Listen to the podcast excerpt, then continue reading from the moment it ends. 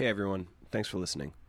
This is the discussion with scholars and authors Nate Moir and Calder Walton about the intelligence war and partisan warfare in Ukraine. Along with current events, we get into Ukraine's long history of partisan warfare and the history of Ukraine's intelligence service in the post Soviet period. Both Moir and Walton are part of Harvard University's Belfer Center. Nate is an associate with the center's Applied History Project, and Calder is an assistant director with the Applied History Project and the Intelligence Project. Calder is also the author of Spies, the epic intelligence war between East and West, and Nate is the author of Number One Realist, Bernard Fall and Vietnamese Revolutionary Warfare. I'll have links to where you can buy their books on the Substack at www.nopark.substack.com. Thanks again for listening, and if you like this work, please subscribe to the Substack and consider a paid subscription. It'll help me produce more work and will support a reporting trip to Ukraine this fall.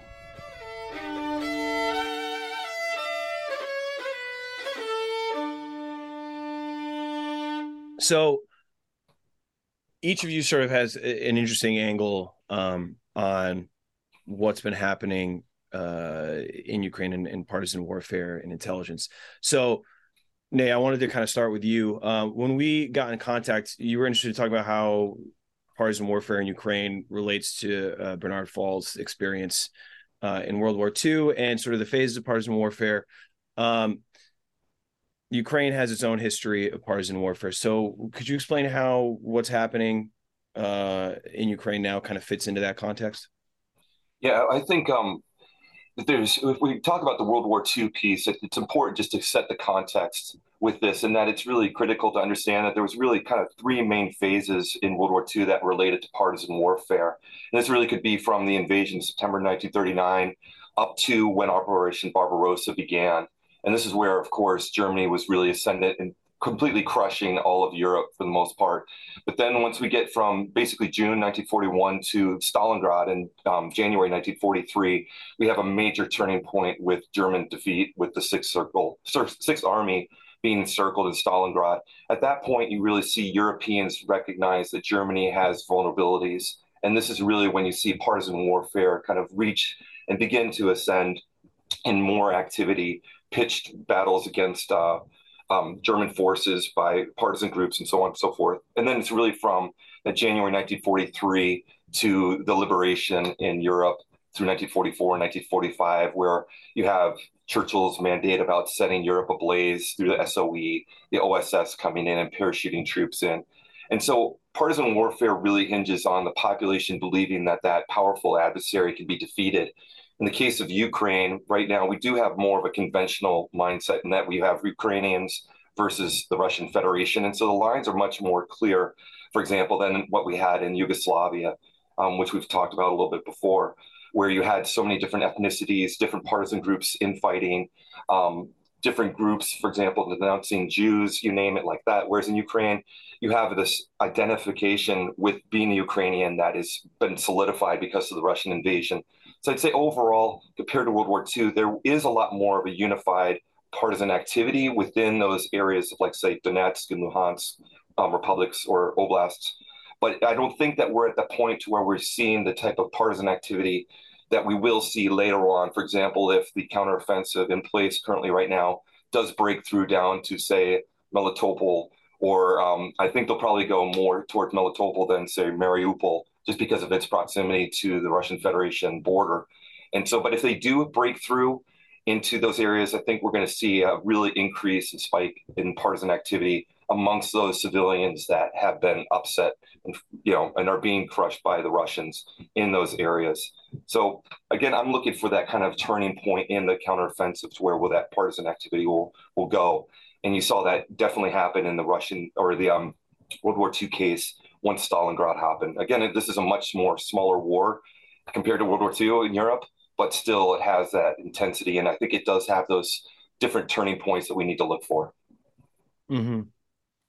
Yeah, you know, um, it seems like they uh, uh, in Melitopol, like they seem to be going kind of right for it, and that's where we've seen a lot of activity. So I don't know if that is something um, that it, it seemed like there was an uptick in attacks that uh, uh, preceded the the uh, uh, counteroffensive, uh, which you know has been obviously slow going. Um, but I don't know. I mean, do, do you find those two to be related at all? Uh, you know, I, I, think when I, am for example, looking at the Institute of Study of War map right now, and those areas around right. Melitopol, um, Donetsk, Luhansk City, uh, Tokmak, all these have had that kind of insurgent partisan warfare activity that's associated. You know, and um, the SBU, which is a topic I know we're going to discuss quite a bit, I think we can all be certain that they have had agents in those areas that are right now probably really planning to have far more activity as these things break through and as these lines of uh, fortifications begin to get crushed, or at least as the Ukrainians start to penetrate those. We know that the SBU has been active, for example, in Donetsk and Luhansk republics earlier with targeting occupation administrators. We've seen a number of assassinations against, you know, different supporters of the Russian Federation. I think that that anybody who is a Russian Federation supporter in those areas has been looking behind their back really carefully. And I think that that's going to become more and more prevalent as we go on. I think that anybody that has really been active as a collaborationist um, is not going to really probably make it much past the new year in 2024 if this counteroffensive continues to progress. Mm-hmm. I, I, think just on that point, if I if I may, then I mean it is the overwhelming picture is just an abject failure on the part of Russia's security and intelligence services to do what, in a very kind of like cold analytical way, we could describe as basically the the kind of um, the basic functions of any decent intelligence service, which would be to recruit um, valuable assets within Ukraine that could help with partisan warfare, sabotage, and so on. There's just been a, an absolute dismal failure on the part of the Russian state to do that. Now, is that because of the really systemic corruption that we know exists within the FSB, particularly the fifth service that's responsible for the so called Russian near abroad? Um, systemic uh, corruption that is that has blighted it from its existence uh, and we can quickly imagine that the rubles that were supposed to go into the pockets hmm. of partisan um, uh, collaborators for Russia ended up instead in the pockets of FSB officers. That's very easy to imagine.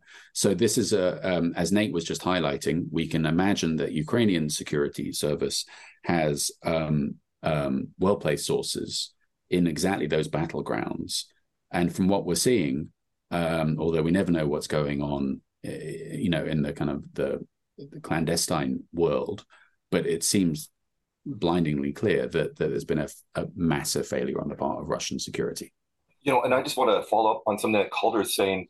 In contrast to FSB, you've seen the SBU work in reform to become more effective. And I'll give you a case. For example, President Zelensky removed the head of the SB, um, as, uh, SBU and put in Vasyl uh, Malyuk in February 2023. He's now at the rank of a brigadier general. Um, he's about 40 years old, and he's somebody that's been in this world for a long time. He's a really trusted partner.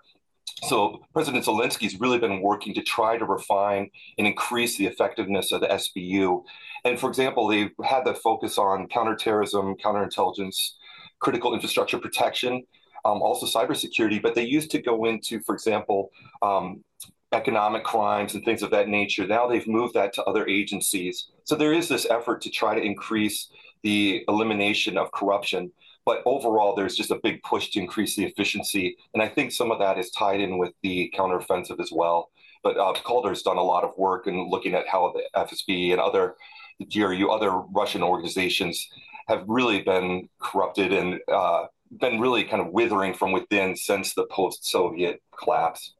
So. I, Calder, I don't know if you have anything else to add on that. No, that's exactly it. And I, I think we should also say that this is what we're witnessing is obviously the first draft of history, and and you hear it through, uh, at least I hear it through um, trusted sources that the Ukrainian security has indeed had, as Nate just illustrated, um, there's been several changings of the guards. Um, there have been people replaced.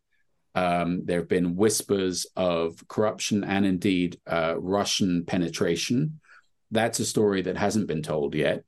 But the, the overall headline that I think is important to stress is that Zelensky's government is doing seems to be doing an incredibly good job of clearing house.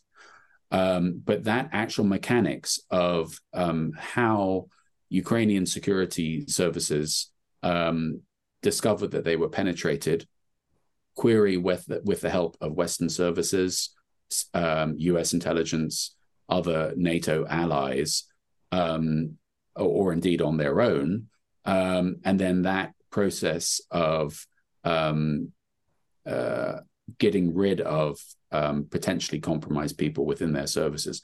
That's going to be a fascinating story to track as we go forward. Mm. I think it. I think it's worth worth saying that um, along with the Ukrainian, just their um, incredible ability to do the impossible to to, to fight against Russia has been an, an also equally incredible.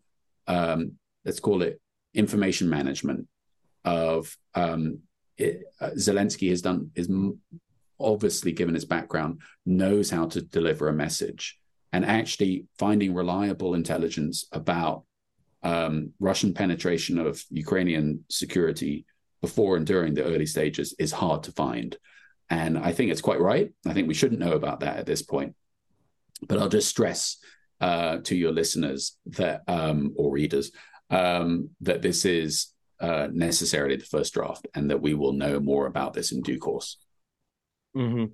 Yeah, you know, uh, you mentioned before about uh, the failure of Russian intelligence um, to to operate in Ukraine. In the very early on, I'm sure you guys remember there was a lot of reports of uh, Russian agents, you know, in Kiev targeting yeah. buildings, things like that. Um, and that very usual quickly... what you'd imagine them to be doing. Right, right, yeah, right. and and that very very quickly seemed to fall off. Now I don't know if that's because of uh, Ukraine has been very effective in the information space. Exactly. Um, you know, every once in a while, in fact, I just saw a, a story uh, that came up um, about the SBU arresting some people. I think that in the South um, that were supposedly working with Russia. Um, okay. I mean, I don't know how often that's happening. It seems like it's happening less often. I think part of that also has to do with Russia, which is their their really big mistake with this with the invasion was that they did not plan for it to go as long as it did. And that really seemed to they had sort of uh people in place and practices in place for a regime change, right? Yeah. Three day war, yeah. it's like the famous thing, right? So um you know, they just I don't think they really had people in place for for that long. I think Ukraine was able to find a lot of these people, uh, arrest them, and I don't know if they have assets yeah. really at this yeah. point. You know, Calder, can I jump in if I may and just you say that after the Iraq War, um, this is probably the most incredible, catastrophic geopolitical blunders I think that has existed in the 21st century so far. I mean, Iraq was yeah. a horrible decision a really wrong thing decision. But I'm still shocked that Putin didn't decide to just focus on Luhansk and Donetsk, where he already had a lot of, um, you know, the little green men. All that was successful in Crimea. He over he miscalculated, as Calder has written about and suggested in many places. And it just really blows my mind that he didn't salami slice away at this rather than this. It's just the the hubris is just overwhelming. The criminal action of what Russia is doing and you know, and I'm coming from this, I won't speak for Calder, but you know, we were both coming from this from an academic point of view. But you know, the the um, the atrocities that are involved, especially early on, have just been stupendous. You know, in, a, in a, the most horrific way. Hmm. No, it, it, it's um, I well on on the specific point of the miscalculation. I, I, feel pretty confident to say that this is going to be right up there with um, when the history does get written uh, of one of the worst intelligence failures in history on the part yeah. of Putin uh, and and his miscalculation. Now, query whether um, in the time-honored tradition of Russian Soviet intelligence failures, like Stalin's mishandling of intelligence before Operation Barbarossa, was this because Putin regarded himself as the supreme analyst who knew better than his intelligence chiefs. I think that's mm. probably the reality. we had the um, that bizarre spectacle on the eve of the uh, invasion of Putin's National Security Council meeting, if you remember, was uh, pre- evident, evidently pre-recorded because people's watches had the different times, if you remember. So this was all choreographed uh, and stage managed. But what we had in that meeting was Putin humiliating before the world's media um, his director of foreign intelligence, Sergei Naryshkin, uh, the director of the SVR, where he had um, gone so far as to um, stray off course on the from the script.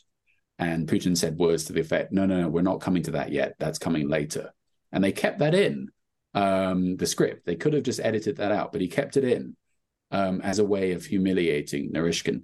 Now, when the, again, when the history comes to get written, uh, either with records smuggled um, out of Russia or a defector. That defector, he or she may already exist and be um, spilling the beans to Western services. Was Naryshkin actually trying to give a more sober assessment of the prospects of a Russian victory to Putin? And Putin dismissed it. And that's what we saw playing out in that uh, national security meeting? We don't know. That's not impossible. But what we do know is that in Putin's regime, much like some of the worst dictators in history, particularly I would I would point to Stalin, there was an inbuilt um, mm-hmm. Inability to be able to tell truth to power for the very very real um, for the very real prospect that if you deign to um, disagree with the leader, that would be a very quick way to to end your life. Um, so that's what I think we've seen playing out. You know, and this is not just typical of authoritarian states, too. If you remember, the chief of staff of the U.S. Army, John Shinseki, um, he advised prior to Iraq that it would take half a million, 500,000 troops for, in order to successfully do this. Um, these there were things, for example, in the first Indochina War, the French um, generals were telling um, the French leadership um, at the time that they would need half a million troops to subdue the Viet Minh in the First Indochina War. Uh, sometimes people just don't want to listen to the professional advice of very smart people who have studied military force and the logistics needed to conduct these types of operations. And I think, uh, you know, this is where applied history really can help inform some of these, but it's not going to be a template where we just apply it. But we try to see those lessons and we see those similarities happening again and again. And as Calder mentioned, this will be something that's an interesting paper to examine um, later on how military leaders just are not able to change political political leaders' uh, points of view in certain cases. Mm-hmm. I think in, in, in any system, you can only take the horse to to the water. So yeah, you right. can't actually make the horse drink the water.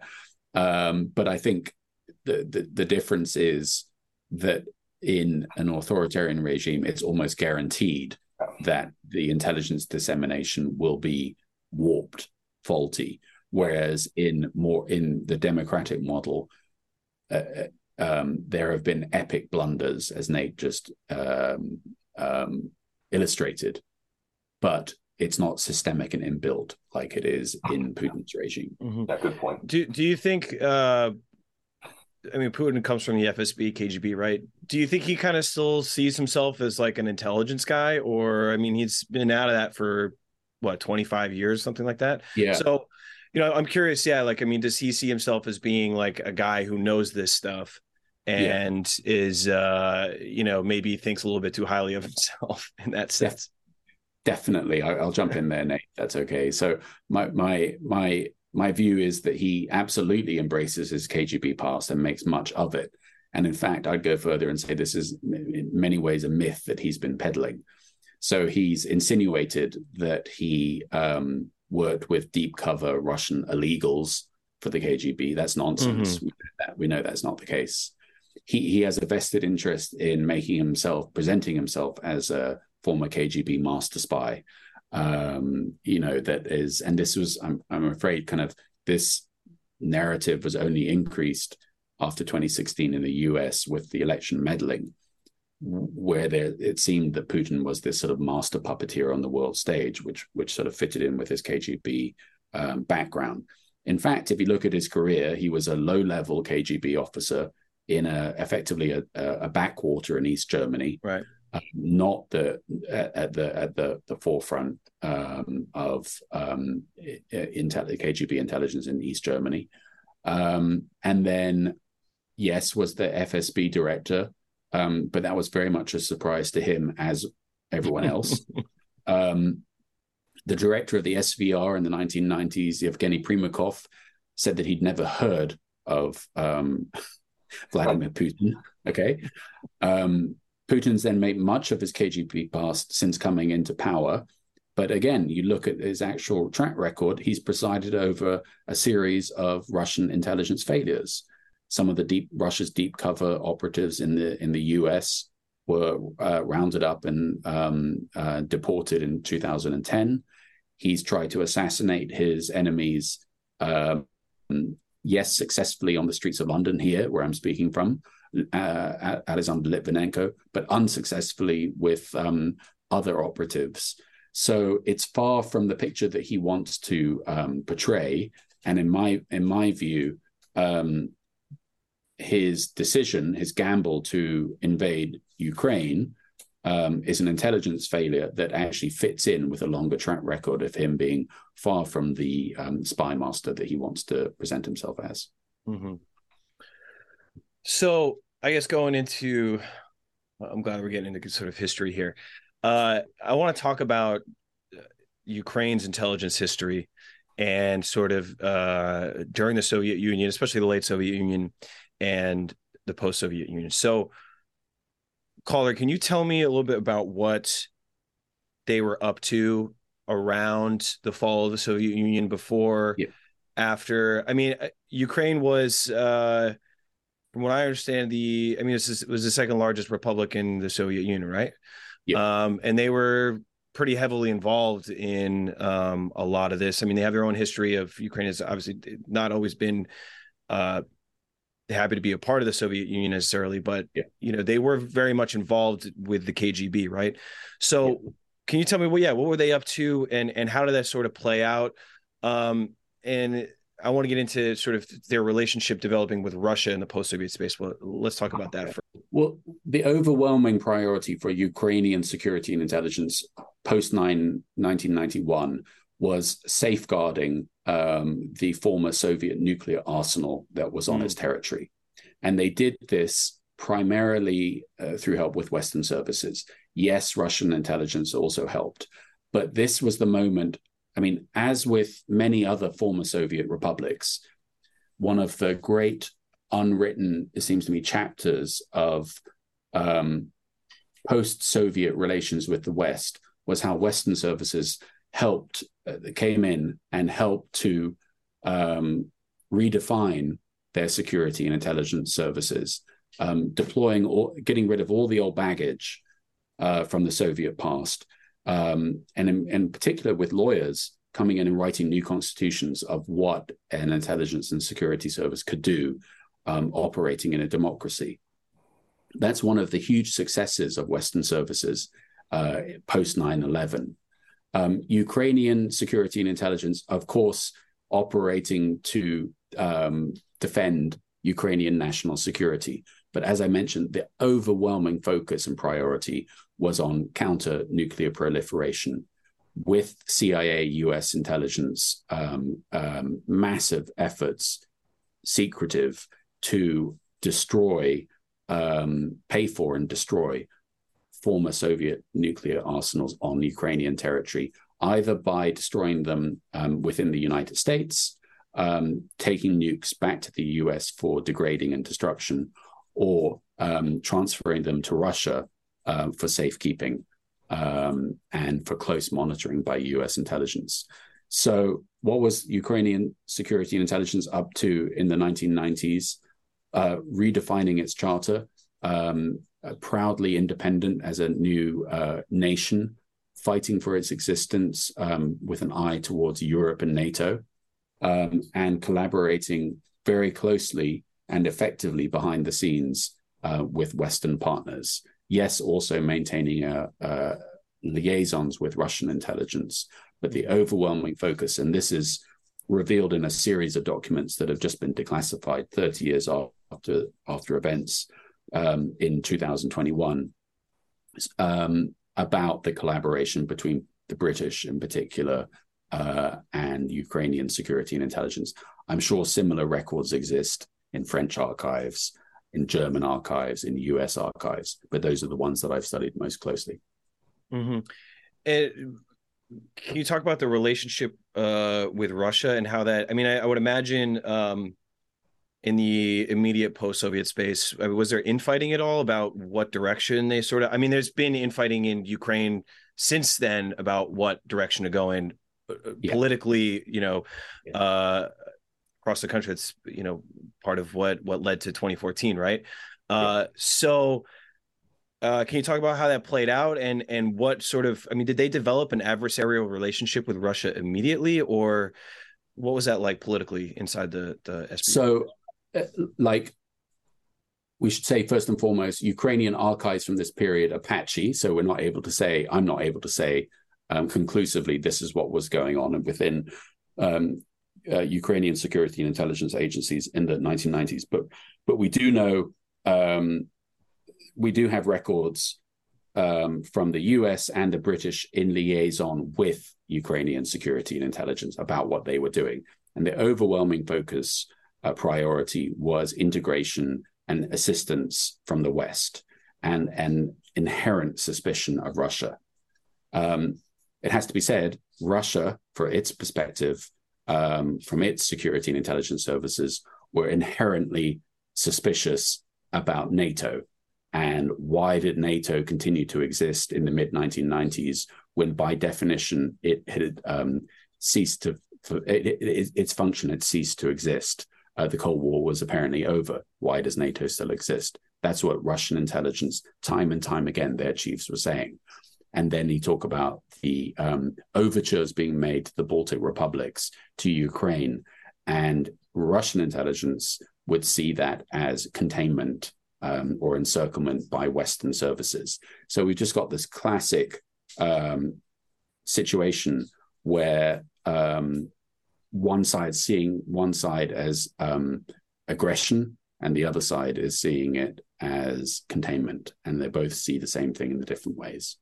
Well, I think you could also see, um, Calder, if I can, just how, for example, the Russian Federation has seen how NATO has reacted, for example, in 2008 with Georgia and yeah. then also 2014 with Crimea. You know, there's these kind of turning points to where they've been trying to see to what, what kind of reaction will be created from the NATO or from uh, UA, um, EU forces and so on and so forth. Yeah, mm-hmm. exactly. Yeah, and I also want to get uh, sort of back into uh, kind of present day because we didn't get to it uh, really earlier. Yeah. Uh, Ukraine's activity uh, s- since last year um, since the the full scale invasion. I, we can go back also to, to 2014. Um, can you put their activity in context of uh, we kind of mentioned it before? You know, is this sort of uh, Western influence strategies and, and, tactics? Is this still sort of Soviet? Um, is it a hybrid? Is it sort of homegrown? Um, yeah, yeah. Can you just talk about what they've been up to and uh, and where where that sort of come from? Yeah.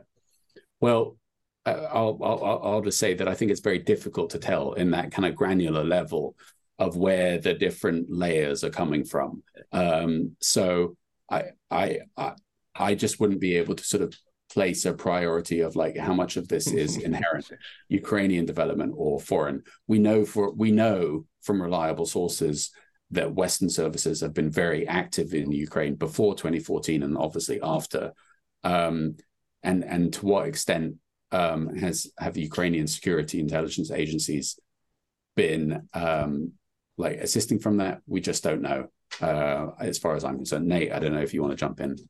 I, I would think that there's been a real push, at least for military inter- integration with the West for a long time. Uh, I'd, I'd, say this goes back to the post 1991, you know, post Soviet split, to where there has been an eye towards the West, at least for military support I mean, of course, Ukrainian forces have had a lot of former Soviet equipment that they were using initially, and they have, as quickly as possible, been replacing that with far more effective Western arms from the French, from the Germans, from the Ukraine, uh, from the UK, you name it. So I think there's always been this desire, really, at least for the military side, to have that type of integration. One, because the West just has a lot more to offer economically than, for example, what the former Soviet Union would have. And I think that if you look at, I'll just use the city of Kharkiv as an example. Um, mm-hmm. What was the name? You know, that was the former Soviet capital of Ukraine during that time. And that was obviously one of the first areas where we saw a major push to reclaim Kharkiv Oblast. And so I think that is really telling with regard to how this offensive, the Russians' offensive, has really generated a, and consolidated Ukrainian identity against this, the whole former Soviet history that they had. Um, against Russian speakers, Ukrainians have been really claiming their own language again. And this is something that's been really going on. Uh, and I think it's really solidified. I can't say with any sort of certainty that intelligence services with the SBU have still been incorporating, but I'm sure they, like any intelligence organization, is going to take the best of every single type of apparatus that you can find and make it as efficient as they can. Um, you know, for better and for worse, unfortunately. Mm-hmm. I think one of the things that I'm tracking very closely at this point is how um,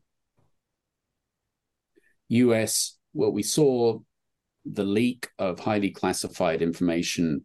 Um, when was that now, guys? Um, six months ago? Not even. Um, uh, from the mid level um, Massachusetts National Guardsman. You low level Massachusetts yeah, low, National Guard? Yeah, low, low level, I'll say. Okay. Like a specialist. Um, yeah, quite how he had access to that intelligence is that's a whole separate issue. Yeah. But um, permeating that, and again, looking forward, is the role of US domestic politics uh, on Ukraine. And one thing I'm tracking very closely is is um, the political narrative, particularly on the right, um, about Ukraine uh, and what support will be given uh, by the Republicans to Ukraine. That leads to the question then: what uh, what's the Ukrainian leadership and the Ukrainian security intelligence agencies doing at this point to preempt a possible um, Republican um, nominee uh, president and aid from the US drying up in the future? Um, so we can imagine that whatever is happening right now, there are some incredibly heated and important conversations with other NATO leaders, apart from the US, saying we need to hedge our bets. Uh, and if suddenly US aid dries up, what are we going to do? That is, I guarantee you, the conversation that's going on right now. Mm-hmm. I think. Um, oh, sorry, Nate. Did you want to say something? Well, yeah, I think this is where we have to look at the historical case too that, for example, the scholar Yuri Zhukov, um, he wrote in an article in 2007 that Small Wars Insurgencies published. It was it was called um, "Examining the Authoritarian Model of Counterinsurgency: The Soviet Campaign Against the Ukrainian Insurgent Army." I mean, there's been this historical fight before the Soviet Union was really dominating this particular area. Um, when we talk about partisan warfare, I just wanted to bring this in too, is that the territorial and the the landscape is really a key factor in this. We don't have mountains like the Alps in Europe in World War II. We don't have jungles like Vietnam. I mean, this is a flat terrain, basically going from about Connecticut to Chicago.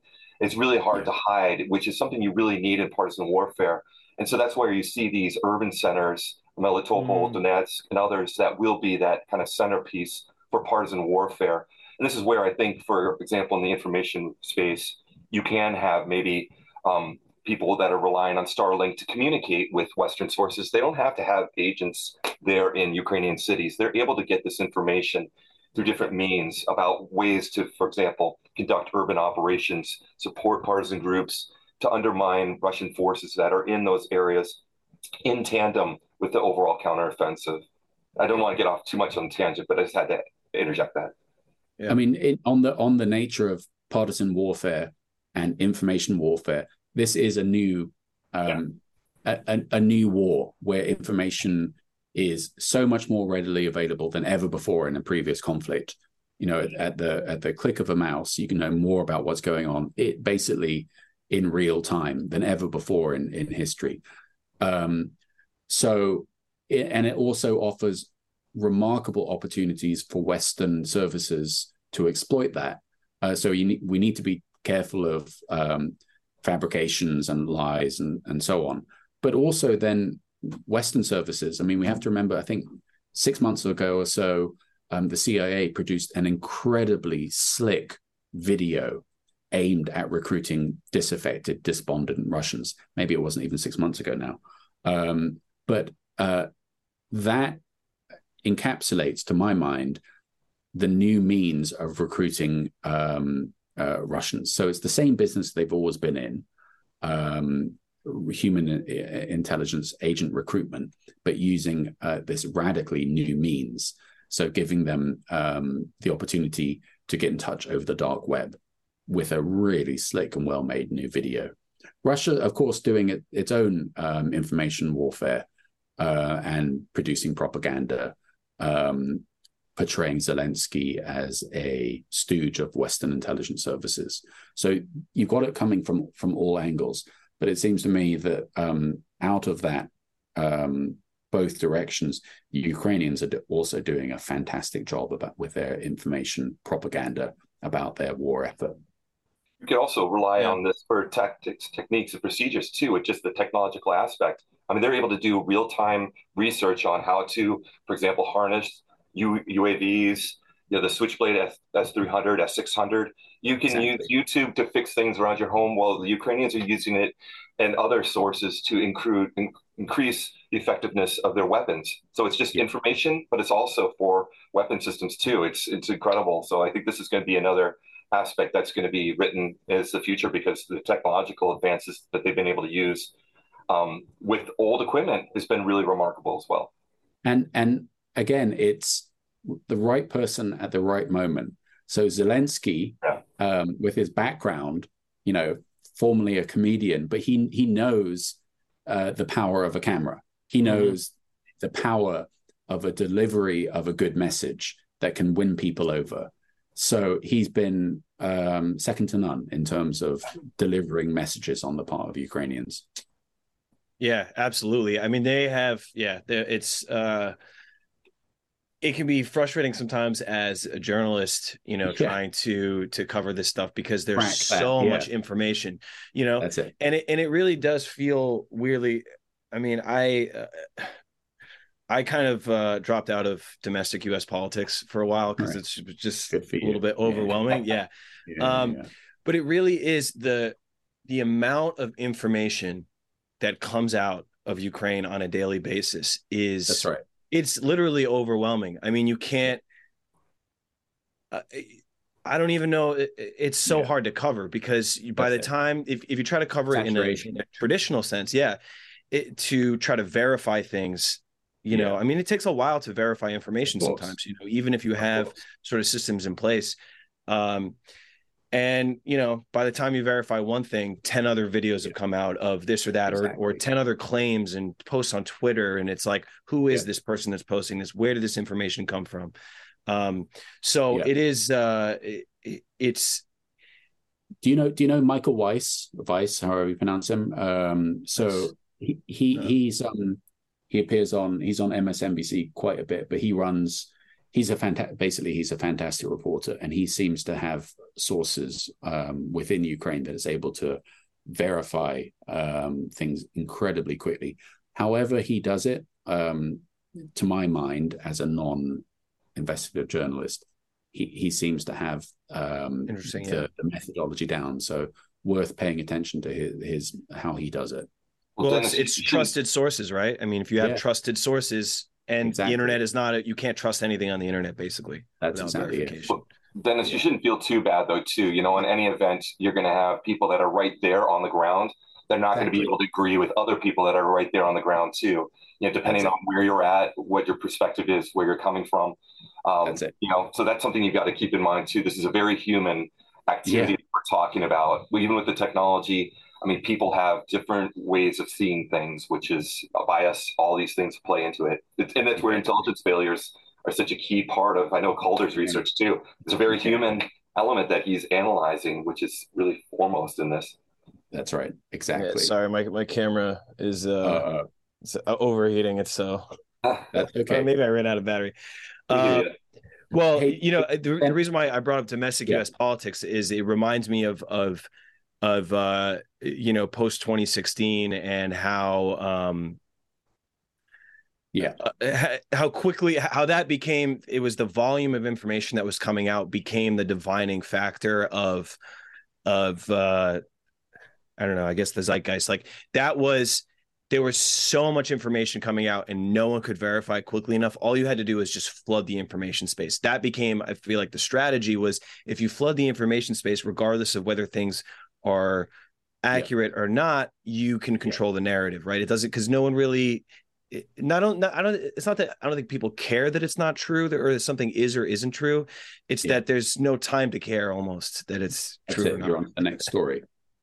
Yeah. You know, I, I, think you're I think you're absolutely right.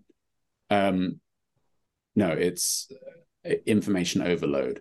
Um, but that's where it gets back maybe to Nate's point. In many ways, it gets back to old fashioned reporting about actually having people on the ground who are trusted, uh, who can uh, point through all of this information. Um, so I know that Michael Weiss, for example, has a um, uh, a group of trusted people on the ground in Ukraine. So that's obviously how he gets his his information that he can say, no, this is reliable. Well, so, you have to remember propaganda is an element of distributed denial of service in a way, where the idea where you flood things is really part of it, you know, as well as manipulate the truth. Uh, yeah. This is where, for example, you know, China and the Soviet Union, the Russian Federation. I mean, they have a really long and fascinating to, to horrifying history in this exact practice as well. Yeah. Calder's research is shown in his book. Spies that you know I know you've mentioned Dennis, but um Calder really digs into this history, which is fascinating for us now. Yeah. Mm-hmm. Mm-hmm. playing out in real time in front yeah. of our screens. Yeah. yeah. Yeah. Um, okay, so wow, we've we've got into all sorts of stuff. Um, yeah, yeah. I, I do have more. Oh, sorry. Yeah. Uh, how are we doing on I'm time? Bit, yeah, I'm a bit pushed on time. Uh, maybe I got about another ten minutes. Is that okay? Or five? Yeah, yeah. Sure. Five minutes is good for me. Yeah. Okay, cool. Yeah, uh, Nate, I wanted to. I just had a couple things that that relate uh, kind of directly to your work on uh, Bernard Fall.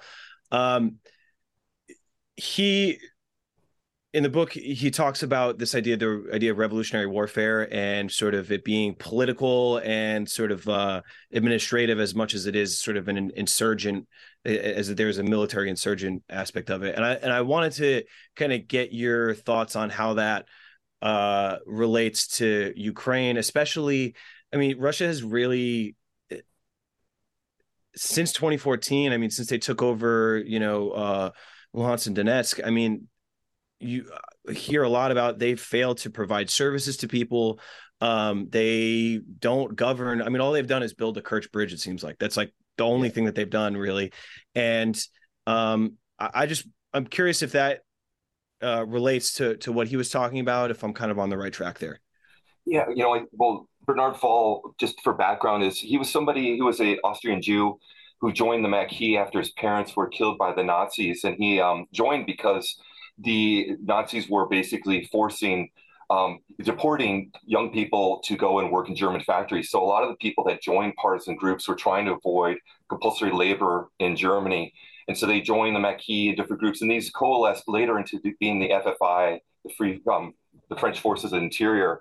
But Bernard Fall, he was, you know, he was in this particular group in the French Resistance, and he really identified how, for example, collaboration, denunciation, retribution, all these factors were kind of worked in a swirl. Um, you know, and this is what created so much violence in World War II because you had all these different groups fighting against each other. Um, you had Jewish partisan groups that were fighting against others because they had been denounced by other Jewish councils. Mm-hmm. So it really created a horrible dynamic. Um, and Fall, for example, said that in one place, I'll just paraphrase that he said that you know it used to be to where we would target a German soldier, but then every German soldier that we would kill in the French resistance, you know, they would kill 50 French civilians. He said eventually yeah, right. what we decided is that the best thing to do was to ta- target collaborators because one, it would create an insulation between the resistance group and the Germans. First of all, you would have other collaborators that would then no longer be alive to give more information to the German forces and um, they also were often unarmed. And so you really saw the Maquis and the French resistance focus on targeting collaborators. I think in the case of Ukraine, we mentioned this earlier, that the likelihood of any collaborator that's supporting the Russian Federation in Donetsk or Luhansk or other places, you know, they're not going to last very long. They'll be the very first people that the SBU is if they haven't already targeted them, will be the first ones that they target when this counteroffensive continues to make progress. And so those human dynamics of going after those that are one vulnerable, but also that have denounced you or family members or other groups in your particular organization, you know, those are human dynamics that you see in Ukraine now. You saw in World War II. You definitely saw in the case of the Vietnam War, which is something Bernard Fall really focused on. Again, these are all human activities, but we see these parallels with, for example, things like collaboration, um, retribution against those that denounce the others or that have collaborated with occupying forces. And that's, I think, something that's really going to play out a lot here in these months ahead um, as this counteroffensive takes up steam. Mm-hmm. And uh, there was something else. Uh, I think it was uh, Francois Sully that I read yeah. he, that he was talking to Fall, right? Um, and Fall was kind of talking about solutions, right, to to uh, the Vietnam uh, war, and he believed that one of the solutions was sort of a, a like a two state solution, right? Kind of north and south, right? Um, but he said that there would need to be a viable government, you know, um, in the south to sort of uh, to allow that to happen, right? And you know, just thinking about, I mean, that they weren't right, and that didn't happen, um, and I think that contributed to it. And you look at a lot of uh, countries in World War II, Afghanistan, Iraq. I mean, these and Ukraine all have like the occupying force or the government that they're trying to put in place is yeah. the people don't want it there and it's ineffective. And I think that kind of like do it seems like that really yeah. dooms a an invasion, no? Yeah, I, mean, I wonder what you think about that. About you know, I can't imagine Russia ever being willing to or like any reconciliation happening or yeah. Russia having an effective government there. I mean, I, you know, political legitimacy is the absolute critical part in this. And this is, for example, in World War II, you know, the, the Nazis had no political legitimacy. That's why they would just go in and completely raze a city and kill everybody within a particular encirclement. They didn't care about that. They were just about getting rid of any particular opposition at all.